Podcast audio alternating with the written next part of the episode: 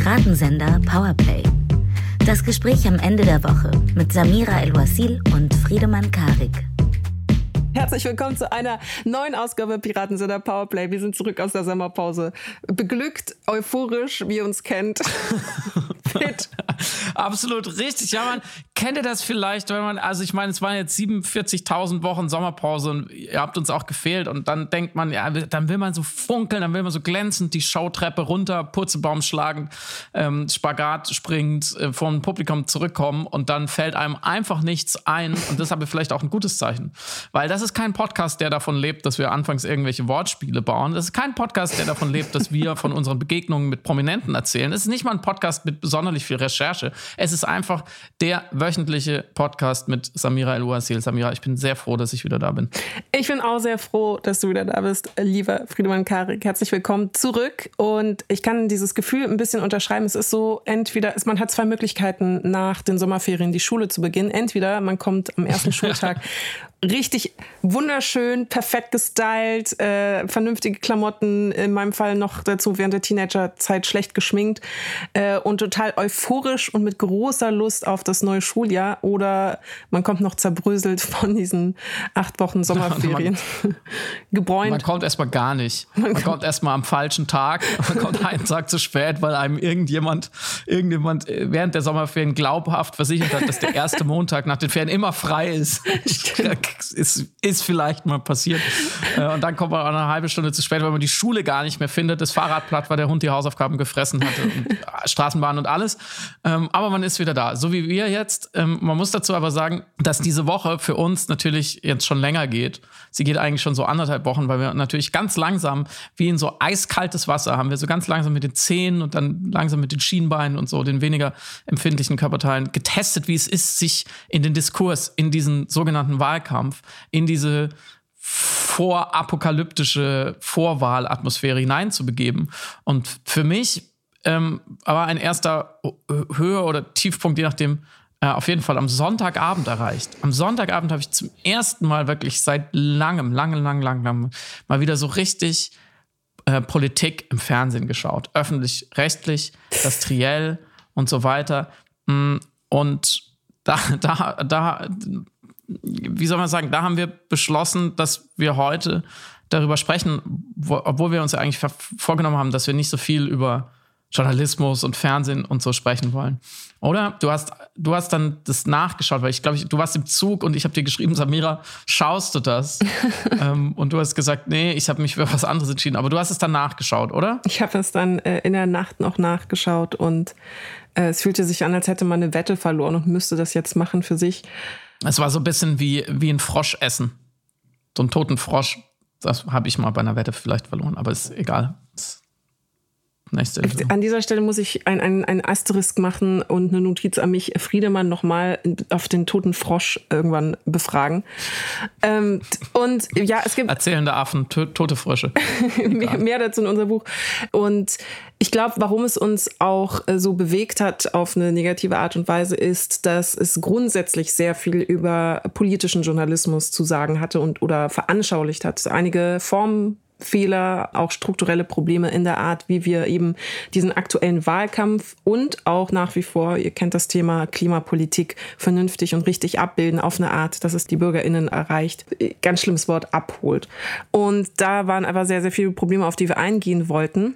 Und vielleicht ist das auch unsere Überleitung zum nächsten Thema, nämlich das zweite, das wir behandeln wollen, nämlich der Einsatz von Kindern im aktuellen Wahlkampf, aber auch in den klimapolitischen Belangen sagen. Also Stichwort Enkelkinderkollektiv auf der einen Seite und das, inzwischen kann man das schon sagen, fast legendäre Interview mit Armin Laschet und den beiden Kinderreportern von Late Night Berlin, Romeo und Pauline.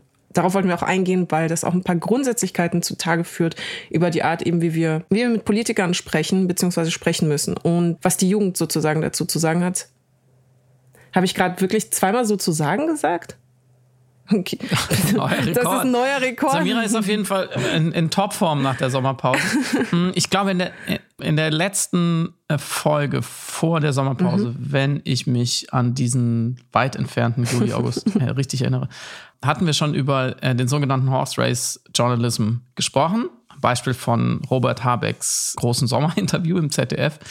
Ich glaube, deswegen kann man vorne einmal sagen, und dann braucht man vielleicht gar nicht mehr so weit darauf eingehen, dass natürlich diese ganze Struktur eines Sonntagabends, in diesem Fall jetzt am vergangenen in der ARD, getragen von einer Veranstaltung des Triels, dessen Ergebnisse dann lang und breit analysiert und tiefergehend besprochen werden, dass das natürlich uns beide, um diese böse Vokabel zu benutzen, nicht wirklich abholt, weil es eben wieder um es geht um Umfragen, es geht um eine direkte Konkurrenzsituation, die etabliert, vielleicht auch nur simuliert wird. Es geht um sehr, sehr kurzfristige ähm, Beobachtungen.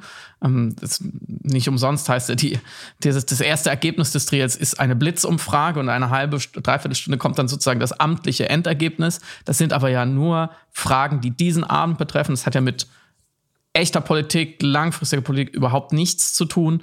Mm, und dass das dann bis in die Tagesthemen, wo es dann auch wiederum die erste Meldung war, wer jetzt dieses Triell gewonnen hat, hineinreicht, dass also an dem Abend sehr viel Journalismus produziert wird, der über Journalismus berichtet und über sogenannte Pseudoereignisse, wie man es in der Politikwissenschaft auch nennt, nämlich Ereignisse, die nur entstehen, weil sie eben dann ein Ereignis sind, so wie dieses Triell. Das ist natürlich alles schon mal vom Versuchsaufbau her diskutabel. Für mich jetzt aber auch an diesem Abend gar nicht das erste Kritikum und auch, dass diese offensichtlichen Probleme, zum Beispiel in der Moderation des Moderationspaars oder auch die, die nicht ganz zuverlässige Uhr, die dann äh, unser Freund Stefan Niggemeier nochmal nachmessen musste, wer hat jetzt von den drei KandidatInnen wirklich am meisten Redezeit und so. Das geschenkt. Ja, ich finde, das sind, sind natürlich Dinge, die nicht passieren sollten, dürfen, aber Darum geht es uns gar nicht. Und wenn wir das jetzt auf dieser Ebene zu sehr kri lange kritisieren würden oder darüber reden würden, würden wir den gleichen Fehler machen, weil wir begeben uns ja dann wieder in Berichterstattung, die über Berichterstattung Bericht erstattet. Deswegen finde ich es gut, dass du schon das erste große Thema angesprochen hast, nämlich das Klima und wie es da verhandelt wurde.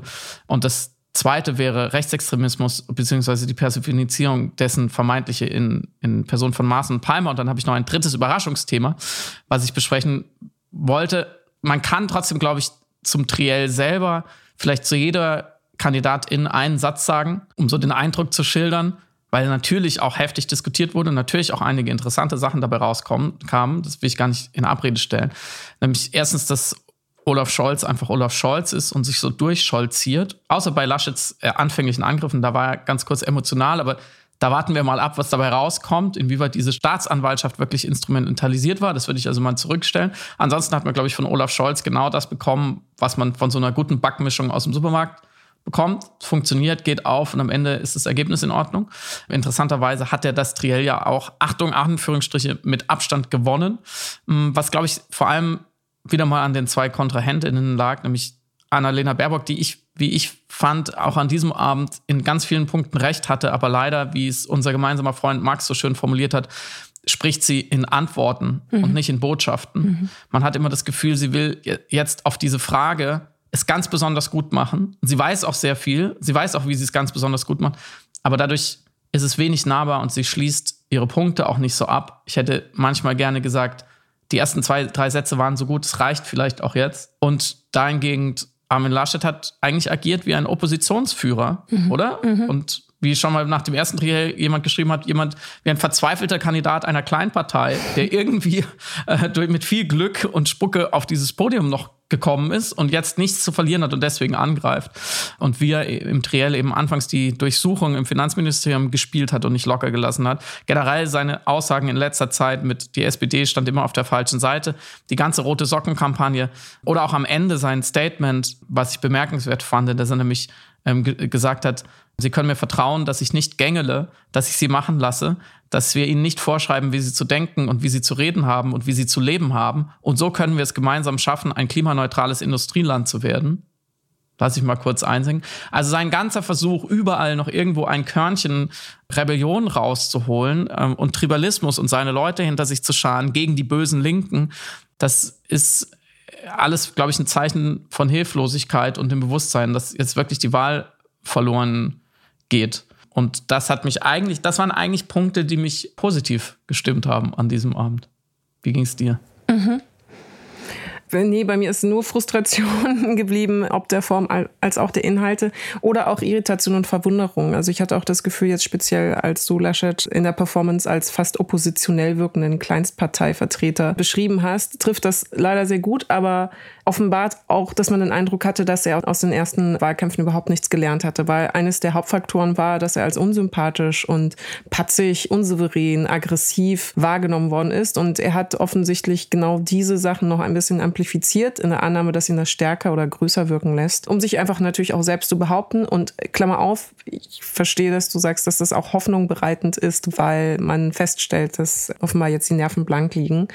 Klammer zu, aber für die gesamte Debattensituation fand ich das höchst unglücklich und dann auch noch eben eingerahmt von einem Moderatorenteam, was an den entscheidenden Stellen, wo es dann plötzlich Sollbruchstellen genau dieses Formats gab, wo es auch plötzlich eine Störung der Struktur des Formats gab, nämlich der Umstand, dass die drei KanzlerkandidatInnen miteinander debattieren, wie es in einer Debatte auch der Fall sein sollte, unterbrochen worden sind um im Namen der Sendeuhr, im Namen der Sendezeit und der Form und der Struktur, die ja sehr vorgegeben ist und auch als enges Korsett hier fungiert, unterbrochen zu werden und sozusagen wieder zum nächsten Thema kommen zu können.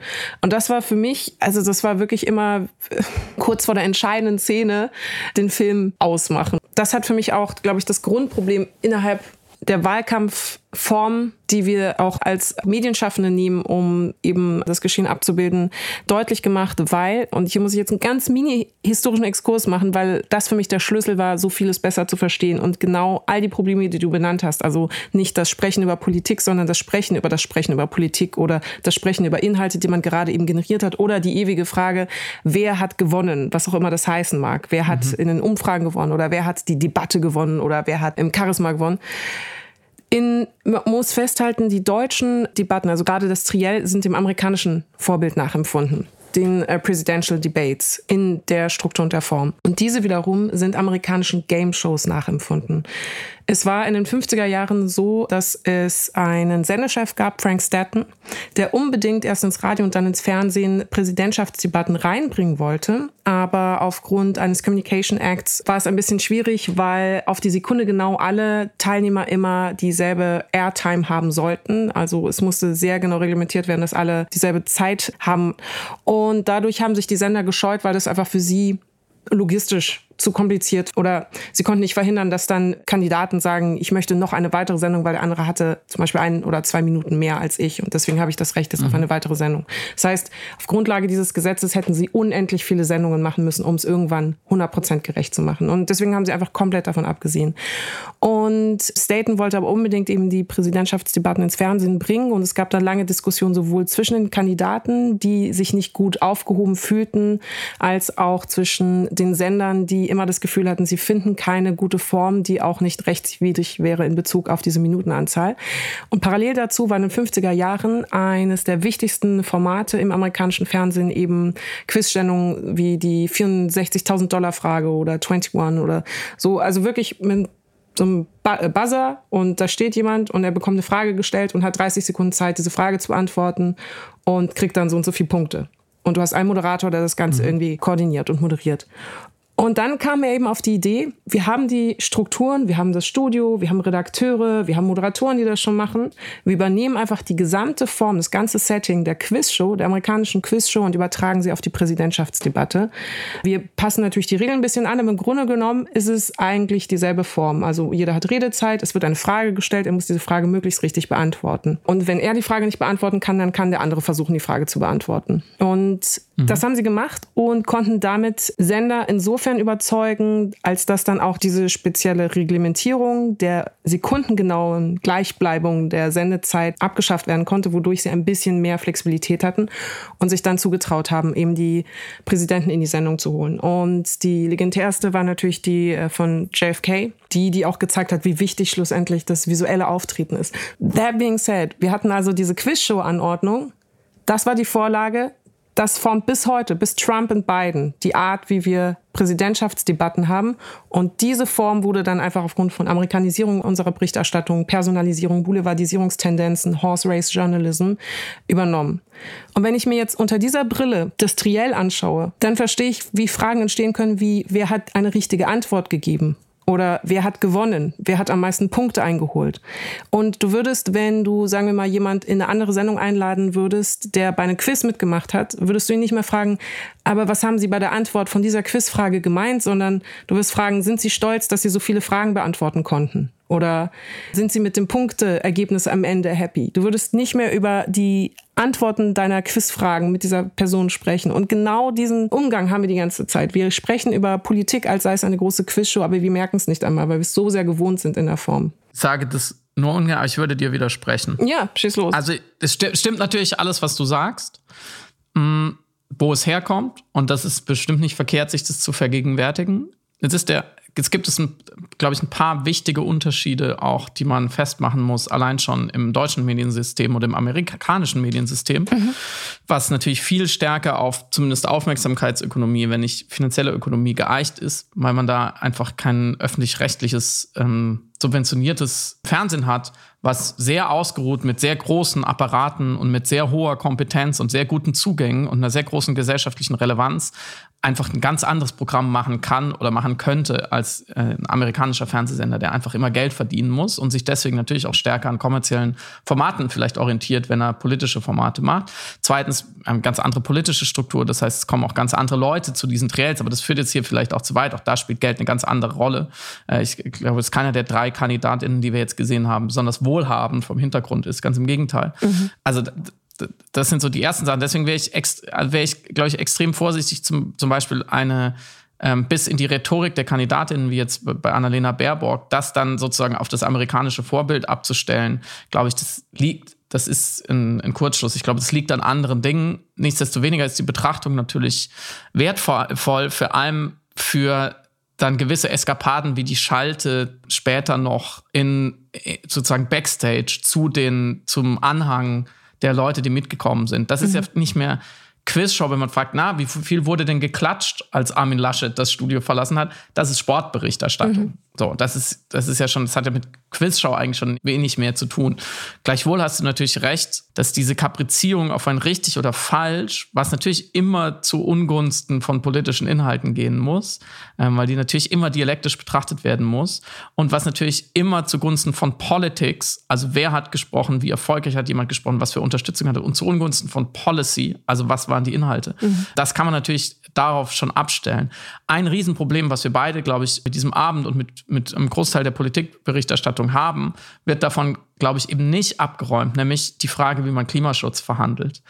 Der tatsächlich als Frage, als eigenes Thema nicht in einem Nebensatz von einer Annalena Baerbock, die viel damit argumentiert, zu Recht auch, weil das die Mutter aller Probleme ist, sondern als wirklich als Thema gesetzt in diesem Triell war es um 21.02 Uhr. Also nach mhm. einer guten Dreiviertelstunde lief die Sache schon. Es wurde über alles möglich diskutiert. Da kam die größte Bedrohung unserer Art zu leben, wenn nicht der gesamten Spezies, zum ersten Mal zur Sprache. Mhm. So, das muss man so erstmal verstehen. Das, glaube ich, hat nichts mit amerikanischen Quizshow-artigen Vorbildern zu tun, sondern einfach schlichtweg damit, dass in deutschen Redaktionen bis in die ARD-Politikredaktion immer noch nicht verstanden wurde, wie groß dieses Problem ist und dass man es vorschieben muss und nicht nachschieben muss. Und das zweite Problem, was wir, glaube ich, beide damit hatten, war, dass hier passt das Wort ausnahmsweise mal, das Framing, also die kontextuelle Rahmung inhaltlich des Problems Klimakrise und der Maßnahmen, nämlich als eine Kostenfrage. Mhm. Es wurden mehrere Fragen gestellt zu möglichen Klimaschutzmaßnahmen durch die KandidatInnen, durch, zur Abwägung, äh, zur Zukunftsvision, die aber fast alle, ich glaube, es waren vier und 3,5 davon, wurden äh, mit Vokabular eingeleitet, wo es nur um die finanzielle Dimension geht und wie teuer das Ganze mhm. wäre. Teuer in Anführungsstrichen. Es war immer die Frage für, wie teuer ist die Klimaschutzmaßnahme und vor allem für wen. Also eine Frage nach so sozialen Gerechtigkeit, die ja absolut berechtigt ist. Aber das Wort Flut zum Beispiel fiel nicht. Mhm. Das Wort Schäden fiel nicht.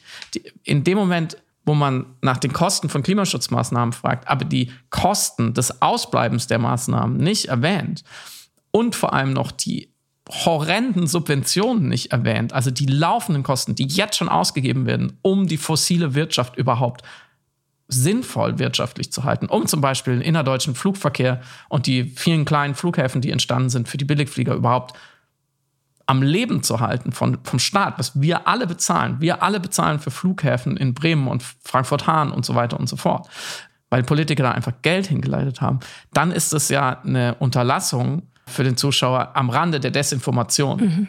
Weil wenn ich Kosten diskutiere vom Weg A, die Alternative ist Weg B, aber dessen Kosten nicht diskutiere, kann ich Weg A nicht richtig, nicht sinnvoll diskutieren. Und das Narrativ, was dabei entsteht, ist ja klar und das ist aber fatal.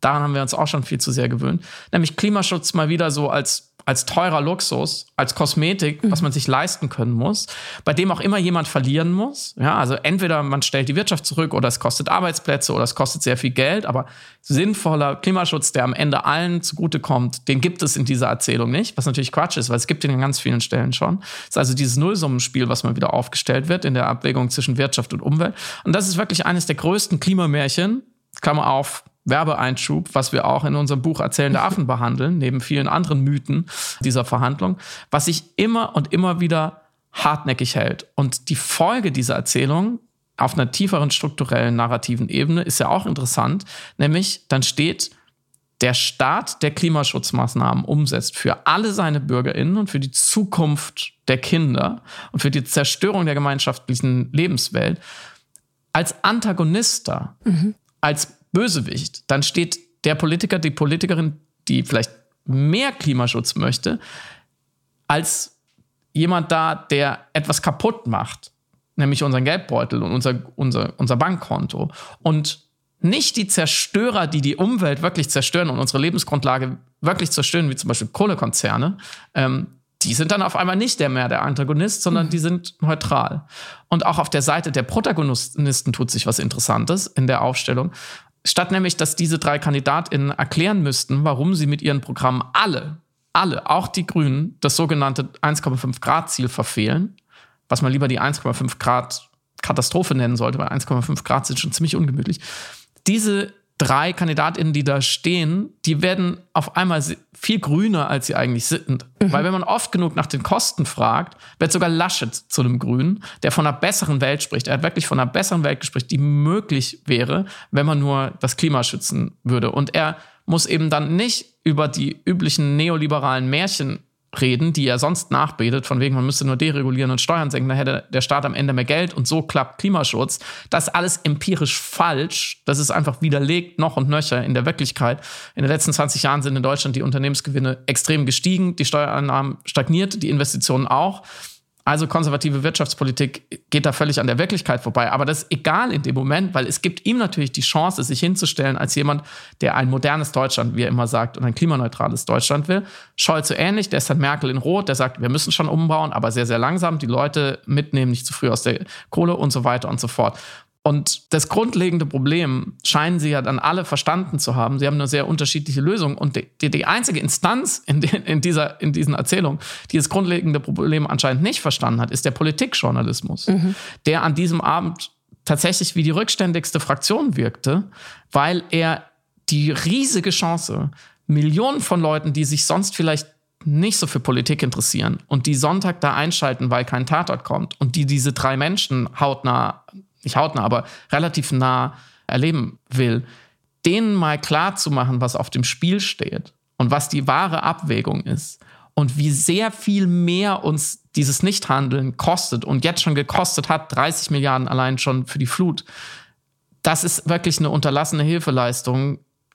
Das ist tragisch, weil ich glaube, da draußen viele Leute Angst haben vor der Veränderung die so oder so auf uns zukommt. Und an so einem Abend könnte man sie ihnen nehmen, weil man zeigt, es gibt sehr gute Ideen und sie kommen allen zugute. Das stimmt alles, was du sagst, aber jetzt sag doch mal, wie teuer wird denn eigentlich Klimaschutz und wer soll das alles bezahlen, Friedemann? Ja, ich glaube, wenn Deutschland ein Lied wäre, wäre es der Schlager, wer soll das bezahlen, wer hat so viel Geld? ja grölend dargeboten. Also, Darum geht es immer wieder. Es ist aber interessant, dass wirklich erfolgreich die Angst vor dieser vermeintlichen, auch falsch gerechneten Ausgabe so viel größer, erfolgreicher umgesetzt worden ist als die Angst vor dem Klimawandel selbst. Es ist, ja. als würde man sagen, ihr müsst keine Angst haben vor einem Überfall nachts im Dunkeln, sondern du musst Angst haben vor den Ausgaben für das Pfefferspray in deiner Handtasche. Wie teuer ist dieses Pfefferspray? Das ist nämlich die wichtige Frage. Wer soll das bezahlen? So. Ich glaube, es sind ja aber zweierlei Sachen. Also sowohl alle strukturellen, formalen Aspekte, die du auch gerade aufgedröselt hast, und nach wie vor aber auch eine Unverständlichkeit über die Größe. Also es ist nach wie vor immer noch ein, wir hatten auch schon drüber gesprochen, als ideologisch empfundenes Problem. Und Wirtschaft wirkt da tatsächlich dem gegenübergestellt noch unideologischer oder noch unkorrumpierbarer oder unpolitisierbarer, was wirklich absurd ist, weil das Objekt, was wir der wirtschaftlichen Frage sozusagen gegenüberstellen, eben kein hauptsächlich politisches, sondern ein naturwissenschaftliches. Und dass dieses Gegensatzpaar aufgebaut worden ist und nach wie vor besteht und nach wie ja. vor so virulent ist. Und das dritte Problem ist aber natürlich die üblichen politischen Tricks und Techniken und Taktiken, wie man zum Beispiel sehen kann am Umgang von Laschet und Maaßen, wenn er auf äh, Hans-Georg Maaßen hin befragt gefragt wird. Es ist ja eine undankbare Situation. Er kann sich ja eigentlich unmöglich dazu verhalten. Er muss sich öffentlich distanzieren, aber würde sich gleichzeitig dadurch immens schwächen. Er kann sich nicht mit ihm sowieso nicht solidarisieren, ist ja Quatsch.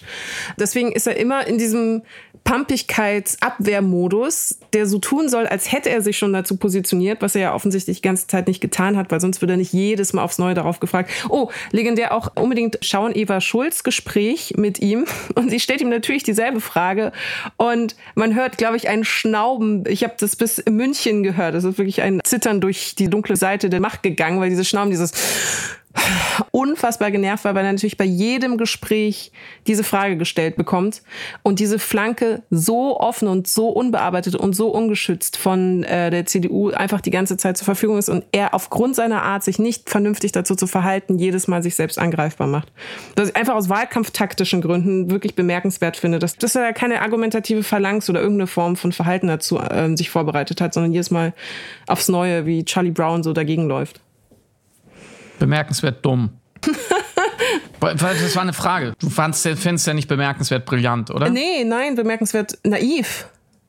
Nicht nur diesen Fehler zu erlauben, zu geschehen, aufgrund eben parteipolitischer Interner, sondern diesen Fehler auch immer wieder aufs Neue dann zu replizieren und sich nicht irgendwas zurechtzulegen, was einfach ein bisschen vernünftiger ist als ich verhalte mich einfach gar nicht dazu und hoffe, es fragt mich in der Zukunft keiner mehr dazu. Herr Maaßen wird immer mehr zu der toten Katze die die CDU unterm Tisch versteckt hat. Ja. Und jetzt fängt sie immer, sie stinkt immer mehr und stinkt immer mehr, weil Maaßen natürlich auch immer schlimmere Sachen sagt, ja. wo er nur kann. Und wenn jemand dann mit dem Finger auf die Katze zeigt und sagt, warum habt ihr die Katze da? Dann behauptet Laschet einfach, dass ja, Katzen sterben eben, ist ja nicht seine Katze und Geruch ist subjektiv. Und dann versucht er damit so rauszukommen. Und das ist natürlich schon unangenehm. Ich finde auch diese peinliche Mauertaktik dann auch Ziemiak in, in, später bei Anne Will, Spahn, Entschuldigung, nicht Ziemiak, oh. und, und Ziemiak bei anderer Stelle. Diese peinliche Mauertaktik, diese zwei möchte gern Verteidigungslinien zu sagen, ja, Maaßen ist halt auch nur einer von vier Millionen CDU-Mitgliedern, was sie immer sagen. Und so ist eben Demokratie. Und wenn ich jetzt jede Äußerung kommentiere, das ist natürlich, jeder weiß natürlich, wenn es um die Wurst geht, dass er natürlich auch einen Maßen angreifen und desavouieren könnte oder sogar nach Thüringen reinwirken könnte. Das ist schon so, so, so eine lächerliche stilisierte Bescheidenheit, die man keinem von diesen Machtpolitikern abkauft, nicht im geringsten. Und zweitens, was wirklich auch den Diskurs verseucht, ist, dass Redaktionen das Problem Rechtsextremismus inzwischen nur noch an dieser Person aufhängen, mhm. weil einfach die Partei nicht diesen Schritt nicht weitergeht und ihn auf irgendeine Art und Weise wenigstens rhetorisch ausschließt. Also es ist ja eigentlich unerträglich, dass dann in so einer Sendung wie dem Triell und ganz vielen Feldern das riesige Problem Rechtsextremismus, auch Verschwörungstheorien, Rassismus, alles, was da dran dran hängt, wo man ja ganz andere Sachen diskutieren könnte, die Verstrickung von Polizei und Bundeswehr, das Ganze ist die, eigentlich die größte Bedrohung unserer Demokratie im, am Ende. Das diskutieren wir immer wieder über diesen leicht irren Verschwörungstheoretiker, der in, in Thüringen sitzt und gezielt Giftpfeile mhm. abschießt. Ähm, und das nicht mal konsequent, weil dann müsste man ja auch problematisieren, wie lange er Verfassungsschutz war und wer ihn damals gegen allen Widerstand im Amt gehalten hat. Das scheint ja irgendwie vergessen zu sein. Und so ist es dann akzeptabel, in seiner Person ARD und ZDF Propaganda vorzuwerfen, äh, mit diesem rechtsextremen Kompaktmagazin zu sprechen, mit Nazis zu kumpeln, vom großen Austausch zu schwadronieren und die CDU sendet hier ja dann ganz bewusste Signale an die, an die Wählerinnen, an die Mitglieder, an Sympathisanten von rechts, nämlich ja, das ist in unserer CDU erstmal okay und gleichzeitig kommt man nicht auf die wirklichen Themen zu sprechen. Annalena Baerbock musste in der Sendung Hanau und Halle erwähnen, zum Beispiel. Mhm. Themen, die vielleicht wichtiger, noch wichtiger gewesen wären. Und Die letzte Ungereimtheit des Ganzen ist dann, dass einer grünen Politikerin dann wirklich in einem lehrbuchartigen Beispiel von False Balance gegenüber wird dann Boris Palmer mhm. vorgehalten. Mhm. Ja, und es würde eine eigene Sendung zu füllen, warum dieser Vergleich Quatsch ist. Aber so wird auf jeden Fall das, das riesige Problem Rechtsextremismus, dass wir Aussteigerprogramme zusammensparen, dass wir immer noch nicht das sogenannte Demokratieförderungsgesetz haben und so weiter und so fort. Das wird überhaupt nicht behandelt, nur weil dieser Typ in Anzug und Krawatte in Thüringen sitzt und die anderen Typen in Anzug und Krawatte nicht sagen können, dass er normal einfach nicht mehr auf dem Boden des Grundgesetzes steht. Man hat zumindest subjektiv den Eindruck, eine Form von auch Extremisierung der Aussagen von Maßen oder Handlungen von Maßen äh, wahrzunehmen. Und ich glaube, das rührt auch daher, dass er genau weiß, dass er das alles leisten und machen kann äh, ungeschoren, weil sich eben die Union nicht zu ihm verhalten kann, gerade in einer Wahlkampfsituation. Das heißt, also anders kann ich mir auch eben so diese Situation, äh, eben sich mit Nazis mehr oder weniger filmen zu lassen, nicht erklären oder eben die Ausfälle, die in immer näheren Abfolgen stattfinden, erklären. Und das ist fatal. Das ist wirklich fatal, weil die Außenwirkung ist tatsächlich, bei uns kannst du solche Sachen sagen und machen und es erfolgen keinerlei politischen oder gesellschaftspolitischen Konsequenzen in irgendeiner Form und sei es eben ein öffentliches Ermahnen oder ein öffentliches Distanzieren. Das führt uns aber vielleicht zu den Kinderreportern von Late Night Berlin, die einen Weg gefunden haben, nämlich äh, Laschet genau auch auf diese Situation ein bisschen festzunageln, zumindest es versucht haben. Kurz als Anordnung, es war so, dass die beiden Kinderreporter Pauline und Romeo, die auch schon andere Interviews geführt haben mit äh, Rappern, zum Beispiel bei Late Night Berlin. Olaf Scholz. Olaf Scholz, Annalena Baerbock ist nächste Woche geplant, eben Armin Laschet zu Gast hatten. Und die Besonderheit ist natürlich, dass sie mit ihrer kindlichen Position eher kindliche Fragen stellen können, aber der Politiker die Möglichkeit hat, entweder auf die kindlichen Fragen zu versuchen, erwachsen zu antworten, was aber hoch unsympathisch wirkt, wie wir bei Laschet sehen konnten, oder eben versucht, seine abstrakten politischen Inhalte in eine kindgerechte Form zu packen, wie wir es zum Beispiel bei äh, Olaf Scholz wahrnehmen konnten, der auch taffe politische Erwachsenenfragen eigentlich gestellt bekommen hat zum Thema zum Beispiel Flüchtlingspolitik, Wirecard und so weiter. Und da war, um noch den Bogen zu Maaßen zu schließen, eben auch die Frage von äh, Romeo, ist Hans-Georg Maaßen ein Rechter? Und Laschet fragte dann verdutzt, ausweichend, eben nicht beantwortend, kennst du den, dass du das sagst? Du musst ihn ja kennen. Und es war so schön, weil er antwortete dann so ganz sanft, ja, das frage ich Sie. Und Laschet musste in dieser Situation sich irgendwie in irgendeiner Form dazu verhalten, hat sich wieder aber für die weder Fisch noch Fleisch Antwort entschieden, kam dann aber wirklich nicht raus, weil dann auch eben Pauline gefragt hat, was hat denn Maaßen Falsches gesagt? Und Laschet dann geantwortet hat, unsere Partei hat 400.000 Mitglieder, da sagt jeder mal irgendwas. Und das war dann eben seine äh, sehr prototypische Reaktion auf das Ganze. Jetzt gab es viel Kritik, weil gesagt worden ist, dass die Kinder instrumentalisiert werden eben für die politischen Zwecke. Wie hast du, wie nimmst du das wahr? Findest du das problematisch? das, das war schon fast eine Romeo-artige Frage. Findest du das problematisch? das klingt auch wie eine Suggestivfrage, ist es gar, gar nicht. Ich, ich, ich, warte immer noch die Enthüllung, dass es gar keine Kinder waren, sondern einfach Saskia Esken aufgeteilt in zwei Kinder. Äh, oder dass die CDU jetzt Kinder verbieten will. Das wäre nochmal am alten Rand gefischt, wie der Politikwissenschaftler sagt. Äh, Hauptsache die Brandmauer um den Kindergarten steht. Also natürlich waren diese Kinder vorbereitet, mhm, hatten vielleicht einen Knopf im Ohr, mhm. so wie viele Menschen im Fernsehen oder waren einfach sehr schlau, hatten die Fragen gut auswendig gelernt. Natürlich sind die Fragen geladen, Natürlich ist das Konzept, ist die einzige Idee des Konzeptes, ne, die Erwachsenen aus, dem, aus ihrem Konzept zu bringen.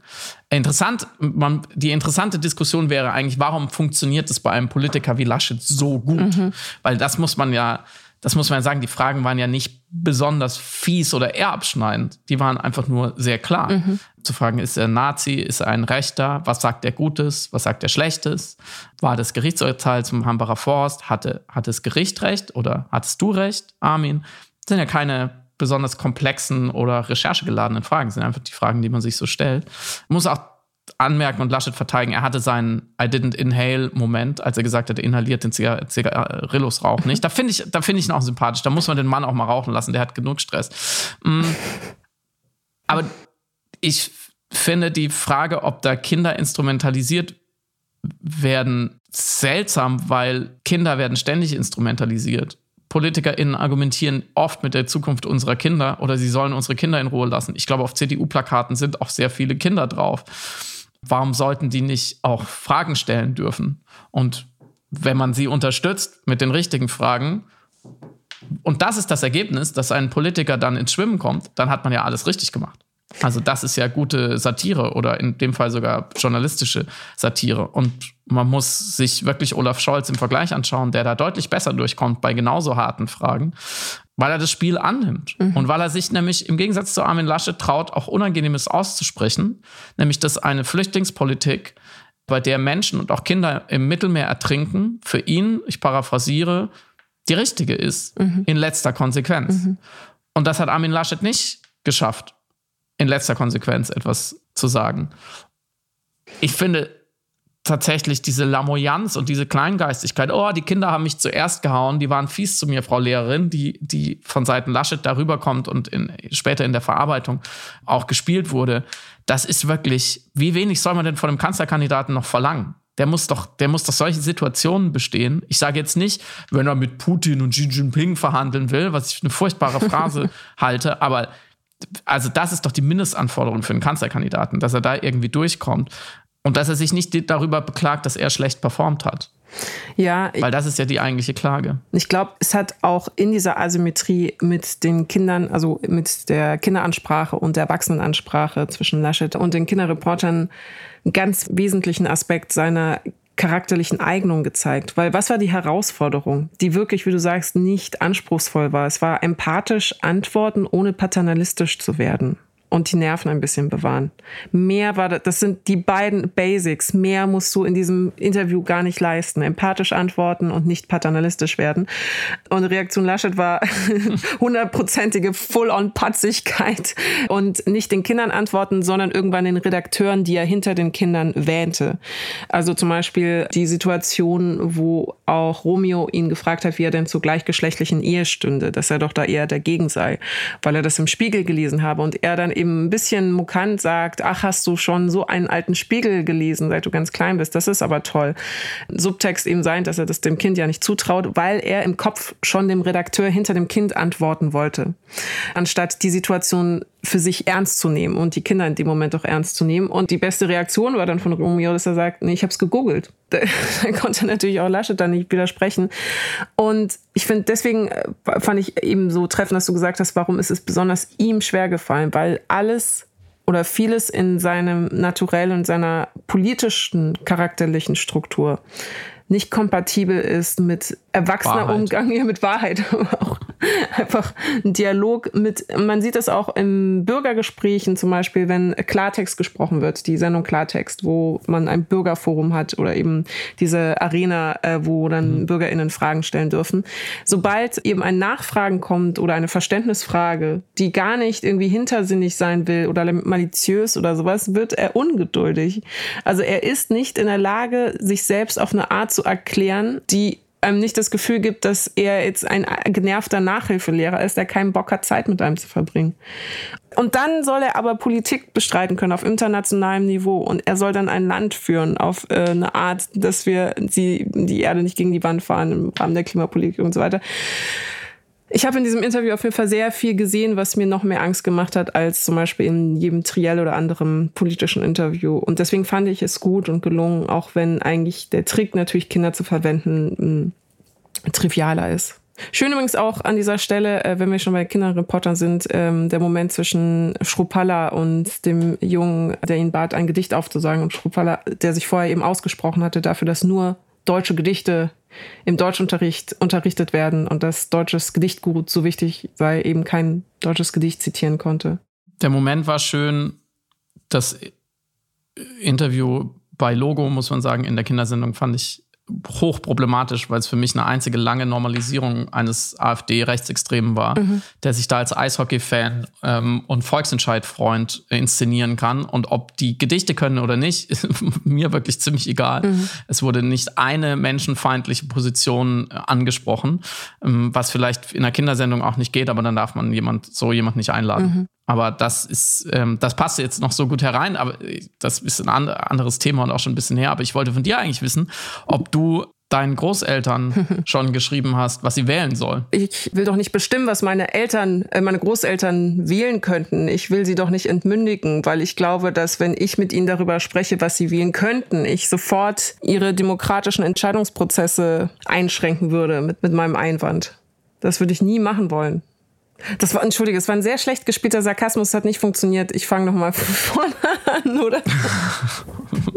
Weiß nicht.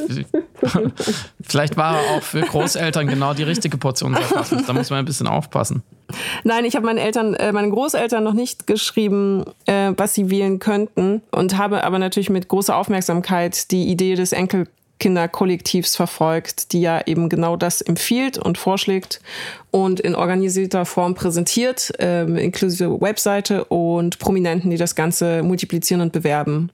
Genau, es ist eine Initiative von AktivistInnen eher aus dem links-grünen Lager, so viel kann man sagen, mhm.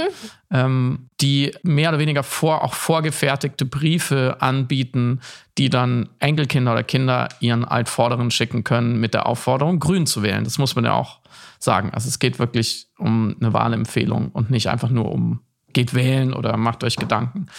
Mm, was auf große Kritik hat, natürlich einerseits, weil es wieder um Kinder geht, andererseits eben um die Frage, darf man anderen Leuten einfach eine Wahlempfehlung geben? Mhm organisiert. Mm.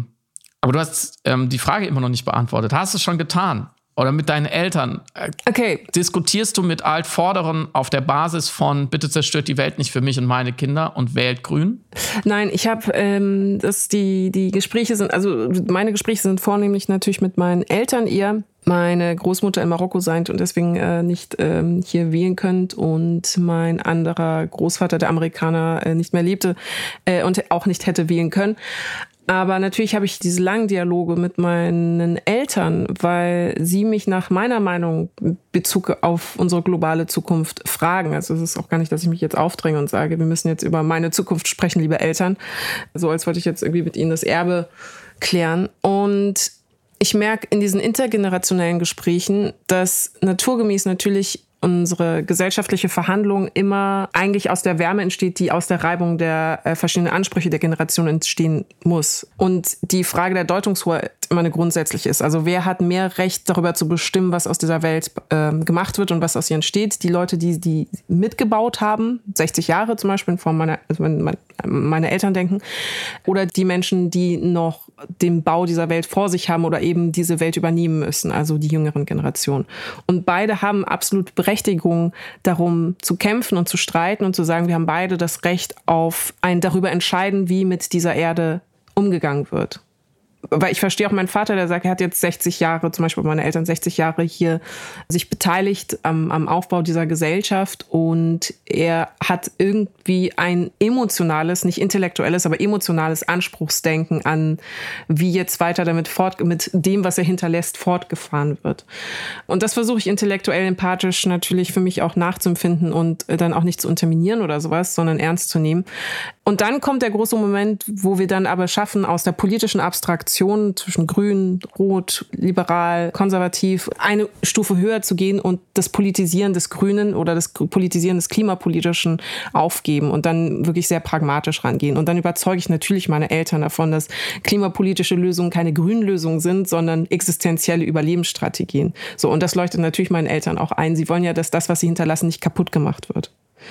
Und dann sind wir wieder, also dann sind wir wieder in einem Diskurs, den ich auch nicht insofern überpolitisiert finde oder äh, was Kritiker jetzt in Bezug auf das Enkelkinderkollektiv sagen, zu vereinnahmend, zu entmündigend ist im Sinne von, die Kinder versuchen jetzt ihren Großeltern ihre eigenen politischen Ideale und Wahlentscheidungsempfehlungen zu oktroyieren, sondern wir sind ja schon eine Ebene höher, auch wenn das Enkelkinderkollektiv natürlich von Grünen unterstützt wird oder auch vornehmlich eben von linksgrünen Menschen politisch amplifiziert wird. Aber wie gesagt, es geht um was viel Größeres als parteipolitische Kämpfe.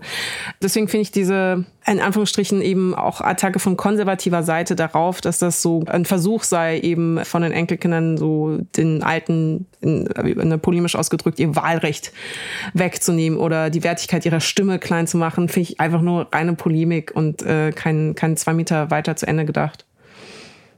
Es entmündigte auch die Alten zu sagen, wenn Enkelkinder mit ihren Großeltern darüber sprechen, was sie wichtig finden, dass diese Großeltern nicht selber dann entweder ablehnen oder annehmen, was ihnen ihre Enkelkinder sagen. Also allein den Schritt selbst schon als Entmündigung der älteren Generation wahrzunehmen oder eben als äh, Wahlunterminierung, finde ich, sagt sehr viel über das Verständnis der Leute, der Kritiker aus, wie sie wahrnehmen, wie eben ältere Nationen überhaupt mit Informationen umgehen. Also als käme da plötzlich das Enkelkind und sagt, Opa, wähl doch mal grün und dann Opa, okay, alles klar, ist unterschrieben. Ich, ich schaue mir das jetzt nicht erstmal an in Ruhe oder beschäftige mich den, mit den Informationen oder höre einfach erstmal zu, was meine Familie mir so zu sagen hat. Wie es halt in einem normalen Dialog eigentlich der Fall wäre. Ja, behauptet als erstes ein sehr man könnte sagen, gerontoskeptisches Menschenbild. Ja. Alle über 70 sind nicht mehr resilient genug psychisch, um eigene Entscheidungen zu treffen. Würde man fragen, warum dürfen die dann noch wählen? Aber warte, Zweitens, das würden dir ja Konservative vorwerfen, also auch den Enkelkindern vorwerfen. Die das, also den Leuten vorwerfen, die für das Enkelkinderkollektiv argumentieren. Die würden sagen, du hast eigentlich ein gerontoskeptisches Menschenbild, weil du glaubst, dass die Enkelkinder jetzt den Großeltern erstmal Wahlempfehlungen überhaupt aussprechen müssen. Könnten, sollten. Ich glaube, insgesamt ist es, vielleicht kann man es auch eins größer fassen, ist es ein sehr seltsames, sehr seltsame Vorstellung von Demokratie, in der nicht gestritten werden darf. Weil ja. dann könnte ja eine Gruppe von der anderen bevormundet und überzeugt werden. Ich, ich finde, wer noch nie mit seinen Altvorderen, ob Eltern, Großeltern, wie auch immer, über Politik gestritten hat, dem war Politik vielleicht bisher zu egal, beziehungsweise waren vielleicht die Altvorderen auch zu egal. Mhm. Ähm, die einzig wirklich halbwegs empirisch messbare politische Spaltung dieser Gesellschaft verläuft zwischen Jung und Alt. Mhm. Egal welche Frage man betrachtet, die Werte kippen. Natürlich bei Klima, auch bei vielen, vielen anderen Fragen, wenn man aufsplittet zwischen Alt und Jung. Und diese Gruppen sollen jetzt nicht mehr aufeinander einwirken mhm. dürfen mhm. mit Werf. Das leuchtet mir überhaupt nicht ein. Und ansonsten würde ich gerne zu dem Thema drei Zahlen zitieren aus einer Studie, über die wir auch gesprochen haben, zu Klimaangst eine internationale Studie an ich, Zehntausenden jungen Menschen zwischen 16 und 25, glaube ich. Ja, überall auf der Welt, also Brasilien, Indien, USA, viele europäische äh, Staaten. Ähm, und die wurden gefragt, inwieweit Angst und Sorge bezüglich Klima und Zukunft in ihrem Leben eine Rolle spielt. Und die Ergebnisse sind erschreckend. Wenn 60 Prozent haben Zukunftsängste, 56 Prozent der Befragten glauben, dass die Menschheit dem Untergang geweiht sei und ihre Sorgen vor dem Klimawandel beeinträchtigen äh, ihr tägliches Leben, das sagen 45 Prozent. Mhm.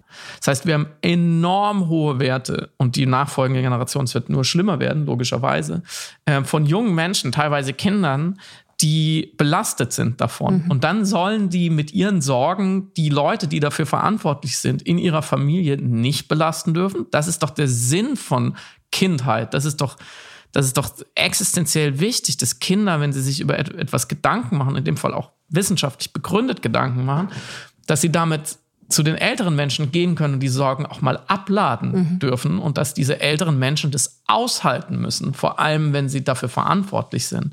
Insofern finde ich es fast äh, in einem gewissen Sinne Täter-Opfer-Umkehr, mhm. als wären jetzt die Kinder daran schuld, dass ihre Zukunft abgefackelt wird. Ähm, auch das ist in, dieser, ähm, in diesem Generationenthema, finde ich, immer noch diskursiv nicht, nicht ähm, gewinnbringend abgebildet. Das ist ein sehr wesentlicher Aspekt, der uns, glaube ich, auch äh, über die klimapolitischen Verhandlungen noch hinaus beschäftigen wird, nämlich intergenerationelle Konflikte, weil, du hast es gerade angemerkt, die Trennlinien oder das, was manchmal auch als ominöse Spaltung der Gesellschaft oder Ausdifferenzierung der Gesellschaft wahrgenommen wird oder auch Entwicklungen, die wir in den USA wahrnehmen, auch mitunter ein oft ein Generationenkonflikt sind, weil die Generationen mit unterschiedlichen Narrativen ihrer Selbsterzählung arbeiten. Auch einfach auf, aus demografischen Gründen, aus historischen Gründen, aus soziologischen Gründen. Und diese Narrative eben zu narrativen Konflikten führen, die zum Beispiel mit Empathie, mit Gespräch, mit Dialog, mit Diskurs, mit intellektueller Empathie aufgelöst werden können, aber auch eben sehr hart verhandelt werden. Und wir sind wieder bei der Deutungshoheit. Wer hat, wer darf bestimmen, wie es weitergeht? Die äh, älteren mhm. Generation oder die jüngeren Generation. Darüber haben wir insbesondere über diese narrativen Konflikte auch in unserem Buch Erzählende Affen. Ähm, Sehr elegant. einiges geschrieben und aufgeschrieben, weil das auch eine Frage war und ein Thema war, das uns beide umtrieb, weil mein Moment war tatsächlich nach dem Gespräch mit Giovanni Di Lorenzo, dass ich da nochmal sehr lange drüber nachgedacht hatte, weil er an verschiedenen Stellen mir angemerkt hat, dass er aufgrund des Jahrzehnts, in dem er geboren war, manche Sachverhalte natürlich anders wahrnimmt als aufgrund des Jahrzehnts, in dem ich geboren war, aufgrund meiner Sozialisierung, weil er die Möglichkeit hatte, längere Lernkurven einer Gesellschaft wahrzunehmen, die mir noch versagt sind. Ich war, hatte einfach noch nicht Möglichkeiten, einen größeren Kontrast sozusagen von Veränderungen der Gesellschaft mhm. wahrzunehmen über diesen Zeitraum. Und dann dachte ich, stimmt, ich werde diesen einen Aspekt, den er angesprochen hat, nie verstehen können aus meiner Altersperspektive. Ich habe hier einen toten Winkel, den ich auch mit Nachdenken nicht überwinden werden kann, weil mir einfach ein Jahrzehnt Sozialisierung in dem Sinne fehlt. Und ab diesem Gespräch hatte ich eben sehr oft das Gefühl oder ich habe es dann häufiger wahrgenommen, dass ich, wenn ich Gespräche manchmal mit Personen habe, verschiedenen Alterskohorten, dass genau das oft ein Problem ist, dass ich, dass man eine Unverständlichkeit hat auf genau diesem einen Punkt, weil der eine die Lebenswirklichkeit des anderen nur sehr schwer empathisch nachvollziehen nachvollziehen kann oder das einfach nur mit Transferleistung erfolgt. So, und das führt zu den narrativen Konflikten, über die wir im Buch eben auch ein bisschen geschrieben haben. Also, falls es euch interessiert, ja, es ist jetzt schon vorbestellbar und es ist am 18. Oktober im Buchhandel und wir sind sehr aufgeregt. Jo. Es heißt Erzählende Affen, Mythen, Lügen, Utopien, wie Geschichten unser Leben bestimmen. Es ist geschrieben worden von Samira El-Wasil und mir. Es erscheint im Ulstein Verlag. Es gibt es als Hardcover schön ausgedruckt oder als ähm, digitale Version. Du hast schon gesagt, man kann es überall vorbestellen. Wir freuen uns krass mm, und wir machen jetzt ab jetzt heftig dafür Werbung. Ich hoffe, das seht ihr uns nach.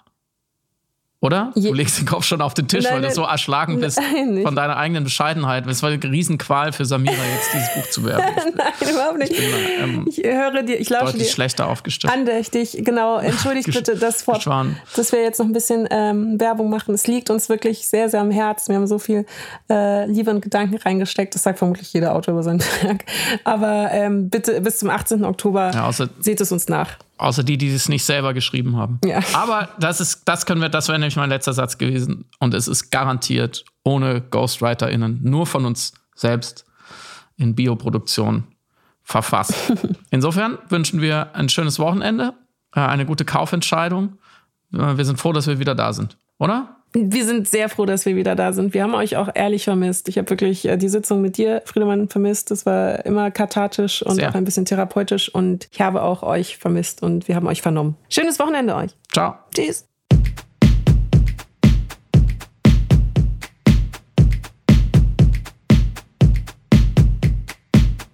Du hörst Piratensender Powerplay. Das Gespräch am Ende der Woche mit Samira El-Wasil und Friedemann Karik. Piratensender Powerplay ist eine Produktion von Stereotype Media in Kooperation mit Yam Yam, der unsichtbaren Tupperbox für den diskreten Foodie. Du möchtest Yam Yam zwei Wochen lang kostenlos testen? Abonniere diesen Podcast überall und gewinne gutes Korma. Bon Appetit!